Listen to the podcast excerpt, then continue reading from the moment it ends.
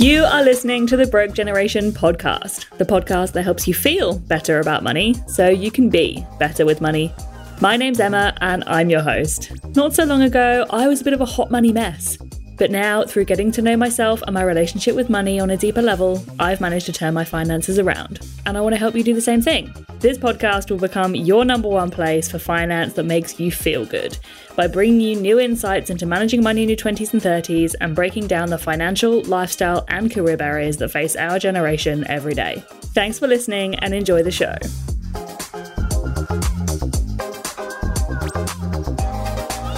I acknowledge the traditional owners of the land on which I'm recording and you are listening to this podcast today. Always was, always will be, Aboriginal land. Hey everyone, this episode is a recast from around this time last year. It is a handy hacks, tips and tricks episode packed with ideas on how to help you spend mindfully and stay financially safe during the holiday season. I thought it was worth sharing it again since we are approaching December and with the cost of living crisis, it is more important than ever that we stay financially safe over the holidays. Hey everybody, welcome back to the Broke Generation podcast. As we are heading into the silly season, which I'm kind of unsure if that's an Australian saying that I've picked up on or if everyone calls it that. I don't think I've ever called it that before I moved here, but anyway, silly season, festive season, holiday season, December, whatever you want to call it.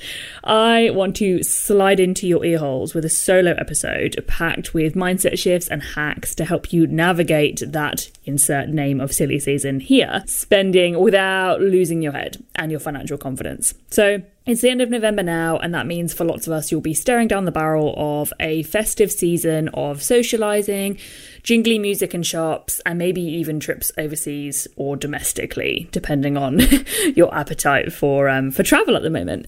And as always, a shitload of novelty is going to come with all of that. So I'm going to get straight into the tips to make this one a super waffle-free, actionable one for you. But tip number one is to strengthen your novelty radar. The holiday season is full of novelty. However you celebrate, however much you love or hate the holidays, there's just novelty at every turn. Everything from gift sets to advent calendars to just sort of like Christmas specials of everything that you already buy, but there's a Christmas edition. I almost succumbed to buying a Missima advent calendar. Missima is a jewellery company that I really like in the U K. Well, they're actually, they ship worldwide, but I came across them in the U K. And it was like worth eight hundred dollars. It only costs you like three hundred ninety dollars or something like that. And I got so swept up in the novelty of it all before I realised that even if I'm getting loads of value, I don't necessarily want twelve items of jewellery that I haven't picked out. And I don't even have my ears pierced. So unsurprisingly, a lot of the items were going to be earrings and I couldn't have even worn them. And outside of the novelty, Christmas and holiday hype, I just don't think that if you were in a shop looking at something and someone was like, hey, you want that one, but what if I could pick five for you and give you them for four hundred dollars? You would be like, mm, no, you're okay, thanks, I'll just get the one I want. It's just because we're in that heightened state of the novelty. And for that reason, with novelty being so rife at Christmas and around the holidays, we need to be really careful and turn on this novelty radar because our brains love new shiny things. We shimmy about like magpies looking for shiny things and we bulldoze our financial confidence as a result. And companies know that we do this too. So it's really no surprise that there's a Christmas or a holiday version of absolutely everything because they know that that is exactly what we want and we lap it up every single year. Really practice strengthening your novelty radar to rein in your festive spending and always, always, always question those sort of hyperbolic sweeping statements like five hundred dollars worth of value that you see sort of plastered all over gift sets and novelty items. If you didn't want all the items, there is no extra value, okay?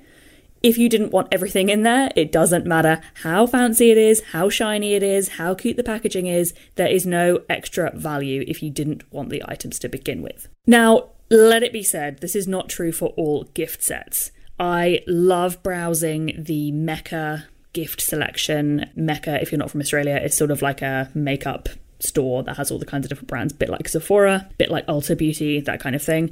But I love browsing there because you can actually get from some of the brands really good value.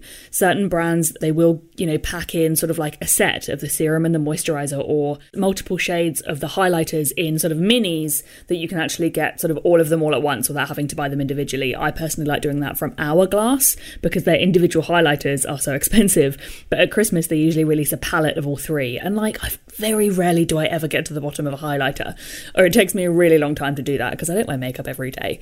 And so that's something that is a good financial decision for me because it is better value and I am getting something that's better. But that's why this tip is not don't buy novelty, it's turn on your novelty radar, because in that instance, you're making a smart decision, even though you might be surrounded by a bit of novelty. But if you turn on your novelty radar, you're going to be a lot more likely to know when that's happening and also stop yourself from getting caught up in times when it isn't a smart financial decision. You picking up what I'm putting down? Tip number two is don't make excuses to spend. And I mean, look, we all do this all the time. It's a really normal part of human behavior to try and justify what we want to do. We'll sort of create the circumstances to make it the right sort of time for us to, you know, buy that thing or spend that money or go to that place or whatever. But the major downside to the holidays is that if we are gifting for other people, we find ourselves a little bit more exposed to shops and online stores than maybe normal, because on our travels, we find things that we want for our recipients, but we also spot things that we want for ourselves. I don't know if anyone else has ever done this, but I am terrible for finding things for me when I'm supposed to be shopping for other people. I mean, I'm a Gemini only child, Scorpio rising. It makes a lot of sense. But for some reason, all of the things that I've been looking for all my life tend to present themselves to me when I'm trying to buy something for someone else. I don't know what it's about, but it's a thing. Trust me. If I am looking for like the perfect beige mule or something, I will find it when I am looking for something for someone else. It just, it always goes that way. And it sort of means that then I'm sort of torn between how to sort of factor both into my finances at that time. And anyway, it's just a time. But because we're going to be a lot more aware of a lot of these things that are available to us when previously we might not have gone in that many stores in one day, we need to be really careful of making excuses to spend and allowing your brain to indulge in what I like to call, and yes, I made it up, the future benefit fallacy, where we overinflate the future benefit of an item so that we convince ourselves to buy it. So we're either overinflating how much money it will save us, how great it will look, the impact it will have on our lives. We really, really inflate that to the point that it's kind of borderline ridiculous, just so that we can sort of convince ourselves that we're making a good decision and not a bad one. So really look out for when you're making excuses to spend. And again, as with a lot of my tips and sort of statements I make like this, it's not black and white. It's not that you will never go, you know what, I've worked really fucking hard this year, I'm going to treat myself to this because I've been looking for this for ages. That's not what I'm talking about. I'm talking about when you sort of honestly find yourself basically scratching your head looking for an excuse, and you're kind of like racking your brain for reasons why you deserve this, or fudging how necessary it is for your life or whatever. It's that sort of toxic excuse behavior that I'm talking about. Really tune into when that's happening, because not only will it save you money in in real time, it will actually leave you with a lot less shit that you don't really need. Because if you are making excuses to spend, yes, you're acting on impulse in that moment and you're trying to justify your behavior in that moment, but you are also adding to your collection of of consumable goods or consumer goods that you have in your home, whether it's your wardrobe or your makeup drawer or whatever whatever it is, whatever your poison is. But you're also taking away from financial confidence in the future as well, because every dollar that we spend today is one less for tomorrow, mathematically. So it's not just to stop you buying things in the here and now, it's to benefit you in the future. Tip number three is to contextualize your spending. Tell me more. So I don't know if anyone else feels like this, but to me, sometimes the festive season, a bit like going on holiday, it can feel a bit like a parallel universe where responsibility melts away. Every decision ends with, oh, fuck it, it's Christmas, or fuck it, it's been a shit year, or fuck it, there's been a pandemic, or fuck it, I'll fix it in the new year. And, you know, everything from our average size appetites become bottomless pits of goodies, and our bank accounts suddenly have a lot more mileage than we thought they did, and suddenly our house savings aren't quite as important anymore. And it's important to really contextualize the spending that you are doing in the context of your broader financial reality. you know, trigger warning, I'm about to say the word calories, but in a, trust me, in a non-toxic way. It's a bit sort of like what that period of time between Christmas and New Year where you just sort of like eat six times the amount that you normally would. And there's sort of a lot of that stuff around like, oh, calories don't count around Christmas or whatever it is, or calories on Christmas Day don't count. I hate all that bullshit, and it's so much to unpack there, which is just, you know, a story for a different podcast entirely. But it's sort of a bit like, well, they do count because you are still putting that into your body, and just like spending also counts. Spending cannot be erased after the the festive season. It's all the same money. Currency is not different when you are on holiday. It's not different when it's Christmas. It's not different when it's the end of the year. Everything still counts. So really look out for times when you might be splashing cash on things that don't really add much value simply because, oh, fuck it, it's Christmas. When in actual fact, you've been putting off, you know, going to therapy or booking that dentist appointment or getting that tire replaced because you think you can't afford it right now. That's what I really mean by this contextualizing. So really looking critically at your financial situation as a whole outside of the parallel universe of Christmas or the holidays. Where could your perception perhaps of the value of one hundred dollars be falling down because of the magnitude of the festive season, for example? Back to that therapy example, or back to that dentist example. If you've been putting off making that dentist appointment because you're thinking, oh, I really can't spend that right now. But how's that stacking up in terms of the spending decisions you're making? Because fuck it, it's Christmas. Enjoy yourself, yes, but just add that one level of sensible filtering onto your purchase and your spending decisions to make sure you're not giving up something you need for something you barely even want, just because fuck it, it's Christmas. Tip number four, and another example of Emma contradicting herself on the podcast. Tip number four is equally don't attempt to spend nothing. Yes, yes, friends, I'm here all week with my bullshit. I am back on my bullshit. I should make that into a little jingle, actually, and I could hit back on my bullshit every time I do this. But anyway, back to the tip, because it does have merit, I swear. Tip is don't attempt to spend nothing. So sit down at some point over the next few days, or depending on when you're listening to this, and look objectively at your December plans. Even if it doesn't really feel like the festive season yet, because, I mean, fuck it, how is it already December? How is it even twenty twenty-one? I'm not even fully in that right mindset yet, but, you know, here we are. We move. But even if it doesn't feel like the festive season yet, or you're not even really ready to think about it, just start getting into that frame of mind from a calendar or a schedule perspective. And maybe even get proactive with starting to lock in the things that you know you're going to want to do. Even if your brain's not ready to process it yet, do you always have, you know, festive drinks with your girlfriends? Or do you usually have a family thing? Or do you have a holiday catch-up with your schoolmates? Planning ahead means that you can start to allocate money to these in advance, which is not only, you know, financially smart and helps you make better decisions on the night because you've planned for it and factored it into your budget or spending plan, but you'll also enjoy it more because you won't be preoccupied with the money side of things and sort of thinking, oh God, I can't spend anything because I hadn't planned for this, or I hadn't even considered this in my December spending. And the reason for that is, for some reason, our brains like to let us sit in the confusion of how we'll pay for something. I've done it myself with social events, or sort of more in a more serious sense, therapy sessions. I know that it's coming up and I'll sit there thinking, hmm, I haven't resourced my money for this. How am I going to pay for that? How much will dinner be? I know my therapy session is that much. How am I going to pay for that? But then I just don't do anything about it. And then, you know, the dinner or the therapy session rolls around, and then I have to deal with it because I have to, you know, pull money from somewhere or whatever it is. But all it does when we do this is it makes things less enjoyable because we're deferring the responsibility, and then the responsibility comes at the time we're meant to be enjoying whatever's happening or reaping the benefits of whatever this event or appointment or expense is. But the outcome is always exactly the same. So if I'm going to dinner on Wednesday, or I've got therapy on Friday or whatever, and I ultimately need to take one hundred dollars out of my savings for that, whether I do that today and consciously think, right, I need to resource this money somewhere, it's going to come from here, or whether I do it on the day in a scramble when we're trying to split the bill, the outcome is exactly the same, but my enjoyment of the event and my, you know, reaping of the benefits from therapy is reduced because I've delayed the responsibility of resourcing it financially. And so that's what I really mean about not attempting to spend nothing, and really sitting down with your calendar and thinking, right, what am I going to want to do?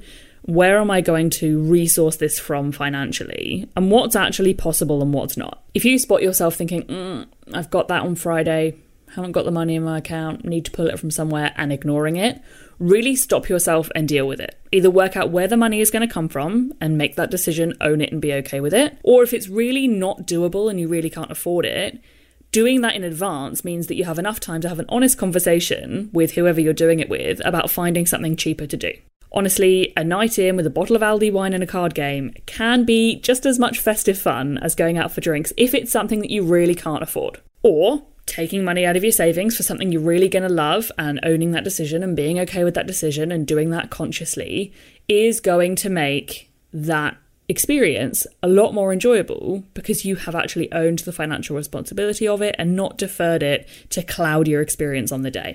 That kind of neatly segues me into tip number five, which is cut the silly season secrecy. So for some of us, the silly season can be a bit competitive, whether it's like flexing your financial situation in choosing which restaurant you want to go to for the Christmas catch-up, or where the most ideal Airbnb would be for New Year's Eve, or feeling stressed about gift budgets. Let's more of us make the mindset shift not to participate in that toxicity this year. It's been a rough couple of years for everybody, and, you know, in our friendship groups and maybe families, and even, you know, co-working groups, we might experience or we might notice a bit more financial displacement than normal because everybody's been impacted by the pandemic in a completely different way. So perhaps a couple of years ago, you and your friends might have all been in a similar-ish financial situation in terms of income and savings. But now with the pandemic, some people's incomes and savings have gone up, some people's have gone down, some people's attitudes to money have changed, some people's financial situations have changed entirely. And I think that it's a really nice opportunity to just open up the financial conversation around money, around Christmas and the holidays, just a little bit more. I really believe that in order to make permanent changes to the way that we live and communicate post-pandemic and reap the rewards of the changes that can and probably will come from the pandemic, we all need to start actually behaving in alignment with that. And that type of thing starts with having a conversation about where's best to go for the Christmas catch-up and being okay with having different sort of, you know, financial appetites for that. Don't get me wrong, I know it's difficult and everyone's situation is different and everyone's situation is unique and we all communicate differently, and for you this might be something that you don't usually talk about. But if you can, try and open the conversation with friends and family and arrive at solutions that make everybody feel financially comfortable. Maybe you could set a gift limit. Maybe you could suggest a secret Santa or swap the bougie bar catch-up with a bring-a-plate picnic in the park if you're in Australia, or if you're in the U K, uh, you know, at someone's house because it's cold. And I say this particularly to the ones that maybe aren't struggling with financial confidence right now. If that isn't you, maybe you might be in a better position to take on that responsibility and think about who might benefit from you doing some of the heavy lifting for them to make them feel more comfortable.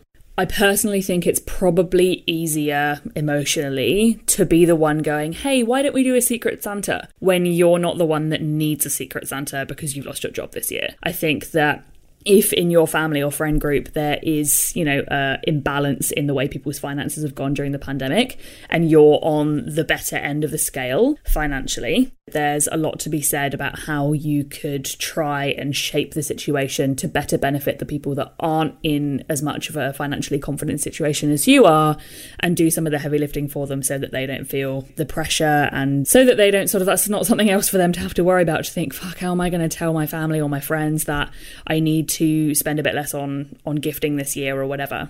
Let's call it financial kindness. Let's all practice some financial kindness and some financial awareness this year. Mm-hmm. Tip number six is be careful of revenge spending. Now, don't get me wrong, this definitely ties into the excuses tip.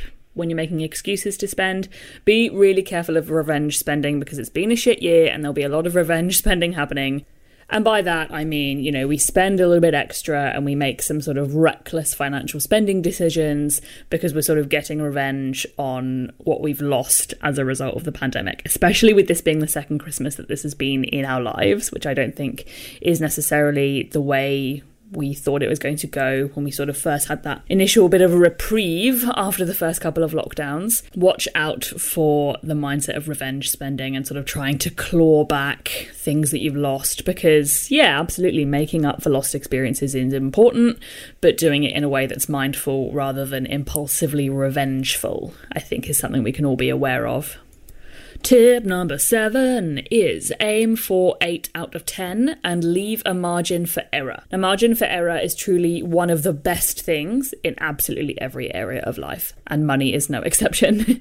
It's always true, but even more so in financial environments that are outside of our everyday lives. For example, holidays, Christmas, end of year, time off work, et cetera. And what I mean by that is setting a margin for error, or sort of a whoops fund, as I like to call it, as sort of a pre-planned Hail Mary to take the stress away from your finances over the silly season. Just sort of a little fund that you can dip into that sort of really reduces the chances of you bulldozing your long-term financial confidence with silly season hype. So let's say maybe you go in going, okay, look, I'm going to take five hundred dollars out of my savings, or one hundred dollars out of my savings, or one thousand dollars, you know, whatever is right for you, to bolster my festive socializing and after work drinks and maybe a present to myself and all of that. And that will be my margin for error. It's like I kind of always say on my money mindset school posts on Instagram, if you've ever seen them, if you're going to end up at the same outcome anyway, for example, five hundred dollars less in your savings, don't torment yourself the entire holiday season Season by shamefully transferring fifty dollars out of your savings ten times. It's the exact same outcome, but imagine the difference in your mindset when you go, okay, I'm going to take five hundred dollars out, and you make that decision one time, and that is your whoops fund, that is your margin for error. If you go over your weekly spending amount, or you spend an extra fifty dollars when you're out for drinks with friends, or you miss the bus and you get an Uber, or whatever it might be, imagine the difference in your mindset by making that decision one time than shamefully, the, you know, unfortunately, shame comes with withdrawing money from our savings unplanned, shamefully having to transfer fifty dollars ten times in one month. It's exactly the same outcome. And often when you give yourself permission, you spend less anyway. But the aim is not to spend less anyway. The aim is to give yourself a margin for error. The spending less anyway is sort of a happy coincidence that can happen from giving yourself the permission to spend. But you see what I mean, the difference in that five hundred dollars example, rather than ten taps into your financial confidence. It's just one decision, you make it up front, and you can just go in knowing you've got that margin for error, and therefore your house savings are not interrupted. You're not finding yourself taking fifty dollars out of your holiday fund or your side hustle fund. You're not deciding to put things on credit because that's your only option, because you've got your margin for error. And lastly, tip number eight is thinking very carefully about what you want for Christmas or the holidays if people are asking you. Now, this is always a difficult one to talk about because some people really kind of jump to call me out and be like, that's consumerism. Yeah, look, everything we consume has an impact on the world in some way, and we could all argue that we don't need any of it. I choose to look at the holiday season and Christmas from a realistic point of view, and, you know, my reality is that I celebrate Christmas with my boyfriend's family and, to an extent, my own family. We've never been big on Christmas, but yeah, we have done gifts. And, you know, I work in an office where there's going to be a secret Santa or something probably. And for that reason, you know, I can stamp and scream and be a Grinch all I want, but there will be gifting as part of my holiday reality. And therefore, people are going to ask me what I want for Christmas. And for a long time, I thought it was like really humble to be like, oh, no, nothing, nothing. I don't want anything. But if you know that people are going to get you a gift anyway, I personally think that you can be more conscious and more sort of responsible by actually requesting something that you really want and or will really use. Because if that person's going to get you a gift anyway and you've given them absolutely no pointers about what you want, they are left guessing. And that is more wasteful, in my opinion, than you just going, you know what, I need some new moisturizer. I use the Doctor Dennis Gross moisture cushion. It's forty-five dollars. Thanks. That makes a lot more sense to me because you are going to use it. It's going to save you time because you don't have to go and buy it yourself. It's going to save you money because it's going to mean that you've got one there on hand when your current one runs out. And it means they spent their money on something you actually want. So if you are asked what you would like for Christmas or for a birthday or for a holiday gift, think about things that you can suggest that might improve your life, save you money, reduce stress in some way, stock you up on something that you use regularly. Like, could you get your skincare stash replenished? Do you need a new S D card for your camera? Are there books that you keep meaning to buy? Are you hanging out to try Audible? Could you ask for some Audible credits? What about those throw pillows that you've been looking at for ages? Think about things that you would have bought anyway, or things that you use regularly, and then allow your gift buyers to solve that problem for you. Because I don't think, and in fact I actively disagree, that gifts should be something shiny and novel. If it's something that the recipient will use and it will improve their life in some way, I think that's the best gift of all, from a personal perspective and also from an environmental perspective and a consumption perspective too. So that is your final tip. Think how you can use a Christmas list or a list of things that you would like or that would improve your life, so that when people ask you what you would like for Christmas or the holidays, you can actually respond with something you will use, minimize waste, and maybe even save yourself money and time and stress in the future. That is all for today, my wonderful friends. Have a happy and safe December and festive season, especially my pals in Melbourne and Sydney, because we've only just come out of lockdown. So that last point applies to you in extra, extra amounts. Remember, the holiday season is to be enjoyed however you celebrate. I know that it can be emotionally, financially, and otherwise triggering for many people, and I am totally there with you on that. But do what you can to protect yourself, enjoy yourself, don't beat yourself up, but also don't, you know, leave yourself a shitstorm to clean up in the new year, a financial shitstorm. I will be back with some hot tips before the end of the year on how we can get our finances prepared for twenty twenty-two, and I have a couple of exciting things in the works to help you kick off the new year in exactly the right mindset and really start with a really positive game plan to make twenty twenty-two one of your best financial years ever. So stay tuned for those. I really hope that you enjoyed this episode and that it's helped you sort of get your head in the game for the festive season and got you thinking about some more positive mindset shifts that can help you spend in a way that adds value rather than takes away. As always, if you enjoyed this episode, I would love, love, love if you left me a review on Apple Podcasts. It really helps more people find the show. And share it with a friend if you think that they could benefit as well. I will be back in your ear holes next week with a very special guest. Have a great week, everybody. I will see you then. Bye.